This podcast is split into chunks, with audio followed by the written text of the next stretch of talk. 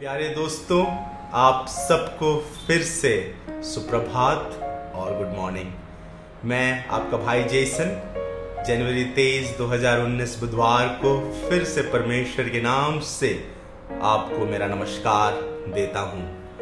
मुझे उम्मीद है कि आज का ये दिन जो परमेश्वर ने हमें तोहफे के रूप में दिया है, हम उसकी इच्छा के अनुसार, उस शुभ संदेश को हम अपने जीवन में ग्रहण करके हम इस दिन को बिताएँगे। कई बार इस दुनिया में हम देखते हैं कि हमारे जीवन में ऐसी परिस्थिति आती है जो हमें नीचे गिरा देती है। हम कई बार अपने आप को नीचे गिरे हुए अवस्था में पाते हैं और उस अवस्था में हम ये सोचते हैं कि हमारे पास कोई चारा नहीं है।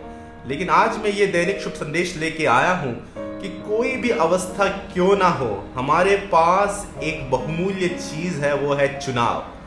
चुनाव परमेश्वर के द्वारा हमारे लिए दिया गया एक बहुमूल्य तोहफा है। मनुष्य के पास हमेशा एक चुनाव रहता है। आप ये सोच लीजिए कि यदि कोई व्यक्ति नीचे गिर जाता है तो उसके पास दो चुनाव है। पहला चुनाव यह है कि वैसे ही नीचे वो गिरा पड़ा रहे, या तो फिर उसके पास एक और चुनाव है कि वो उठ खड़ा हो और आगे बढ़े। आज मैं एक छोटी सी कहानी आपको बताना चाहूँगा और उसके द्वारा ये शुभ संदेश हम अपने जीवन में ग्रहण करेंगे। एक छोटा सा एक जेल था और उस जेल में काफ़ी खतरनाक गुनहगारों को पकड़ के रखा जाता था। और उस जेल में ऐसे ही दो खतरनाक गुनहगार थे, एक का नाम था मनोज, एक का नाम था किशोर। मनोज और किशोर काफ़ी खतरनाक गुनाह करके उस जेल में उम्र कैद की सजा काट रहे थे। उन दोनों को एक ही सेल में रखा गया था और वो सेल काफ़ी छोटा था। और ये देखा गया कि जिस दिन से उन दोनों को उस जेल में रखा गया, मनोज हमेशा दांत पीसता रहता, हमेशा गुस्से में रहता, हमेशा रोता, हमेशा सबको गाली बकता और उसके जीवन में सारे नकारात्मक चीज़ का व्यवहार को देखा गया था। लेकिन उसी जगह किशोर, जो उसी सेल में बंद था, जो मनोज के साथ ही उस जेल में आया था, वो हमेशा खुश रहता था और वहाँ पे बहुत अच्छा तरीके से वो रहने लगा। वो ऐसा वो व्यवहार कर रहा था जैसे कि वो कोई फाइव स्टार होटल में रहता हो। ये दोनों का व्यवहार देखकर जेलर को काफ़ी आश्चर्य हुआ। और जेलर ने सोचा कि कुछ तो हमें देखना होगा कि ऐसा क्या है कि मनोज इतना चिड़चिड़ा, इतना गुस्सा में रहता है और एक किशोर कितना खुश है। उसे लग रहा है कि वो एक फाइव स्टार होटल में रह रहा है। तो ये जानकारी लेने के लिए उस जेलर ने एक मानसिक विशेषज्ञ को उस जेल में बुलाया ताकि इन दोनों की मानसिक अवस्था को थोड़ा पूछताछ करके वो जाने और उस विषय को पहचान ले, जिस विषय से किशोर इतना खुश है। जब वो मानसिक विशेषज्ञ उस जेल में आया, सबसे पहले उसने मनोज से बात की। मनोज, जो काफ़ी चिड़चिड़ा, गुस्से वाला, खतरनाक खूंकार तरीके से रहता था, उससे उस विशेषज्ञ ने पूछा कि ऐसा क्यों है? तुम ऐसा व्यवहार क्यों करते हो? तो मनोज ने बोला तुम्हें क्या लगता है, इतनी गंदी जगह में आके मैं किस तरह व्यवहार करना चाहिए? देखो, मुझे यहाँ पर ठीक से सोने की भी जगह नहीं है, खाना भी ठीक नहीं मिलता, हर समय बंद रहना पड़ता है, मुझे आज़ादी नहीं है, मेरे सारे प्रियजन बाहर है, मैं बाहर भी नहीं जा सकता। ऐसी अवस्था में क्या मुझे खुश रहना चाहिए? ऐसी अवस्था में कोई भी ऐसा ही रहेगा। ये सुनकर उस विशेषज्ञ को लगा हाँ ये तो ठीक है। कोई भी इस अवस्था में ऐसा ही रहेगा।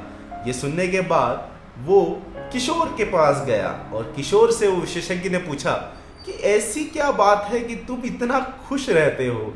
हमेशा मुस्कुराते हो, अच्छे से बातें करते हो, खाने अच्छा से खाते हो, कभी किसी को कुछ बुरा नहीं कहते। ऐसा क्या है कि तुम इस तरह के व्यवहार कर रहे हो?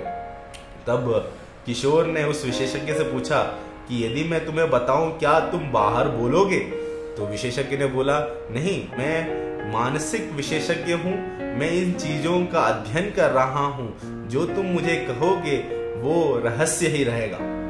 तो किशोर ने बोला कि, जिस दिन से मैं इस जेल में आया हूँ, मैं उस दिन से इस जेल से भागने का योजना बना रहा हूँ। और उस योजना को यदि मुझे बनाना है तो मुझे हमेशा एक आशा पूर्वक ज़िंदगी व्यतीत करनी होगी। जब मैं गुस्सा हो जाता हूँ या फिर दुखी हो जाता हूँ तो मुझे लगता है ज़िंदगी भर इस जेल में रहना होगा। लेकिन जब मैं खुश रहता हूँ, जब मैं आशा रखता हूँ तो मुझे वो विश्वास रहता है कि मैं एक दिन इस जेल से भाग जाऊँगा और मुझे आज़ादी मिलेगी।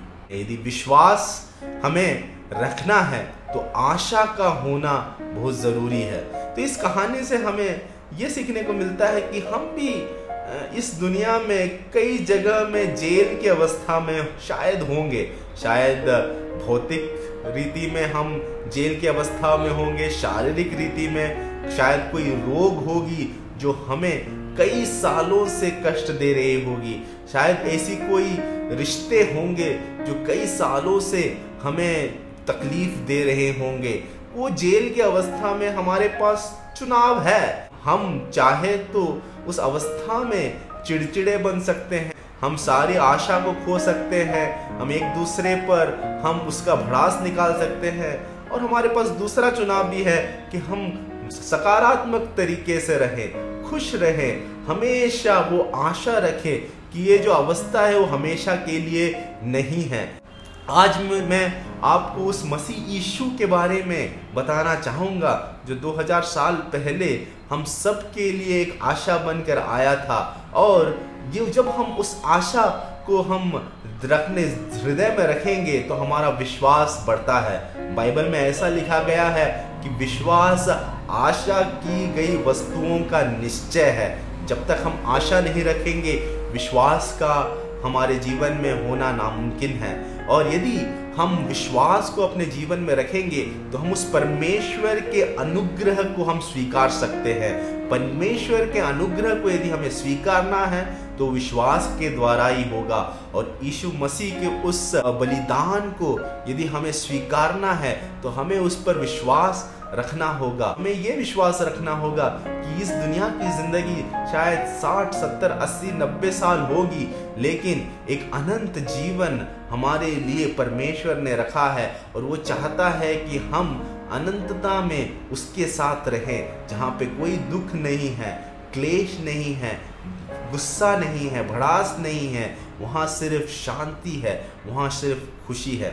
आज मैं ये शुभ संदेश आप सबको देना चाहूँगा कि जनवरी 23 में यदि आप कोई जेल की अवस्था से होकर गुजर रहे अपने जीवन में, आपके पास एक चुनाव है वो चुनाव ये है कि आप उधर सकारात्मक तरीके से आशा रखकर अपने जीवन को व्यतीत कर सकते हैं। और जब आप आशा रखेंगे तो परमेश्वर आपको विश्वास देगा और आपकी उस अवस्था से आपको निकलने के लिए वो मदद करेगा।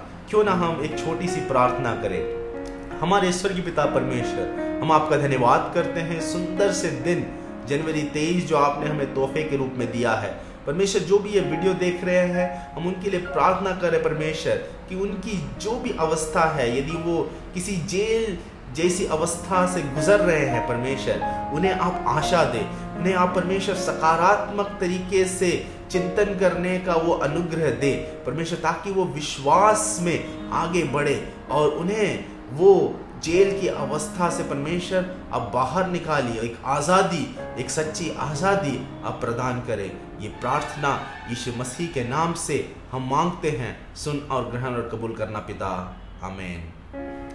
मुझे उम्मीद है कि आज का दिन जो परमेश्वर ने हमें तोहफे में दिया है, हम सही चुनाव करेंगे और नकारात्मक चीज़ों को नहीं, बल्कि सकारात्मक चीज़ों के बारे में सोचेंगे और विश्वास करेंगे और हम आगे बढ़ेंगे। परमेश्वर हम सबको आशीष करे। कल हम फिर मिलेंगे।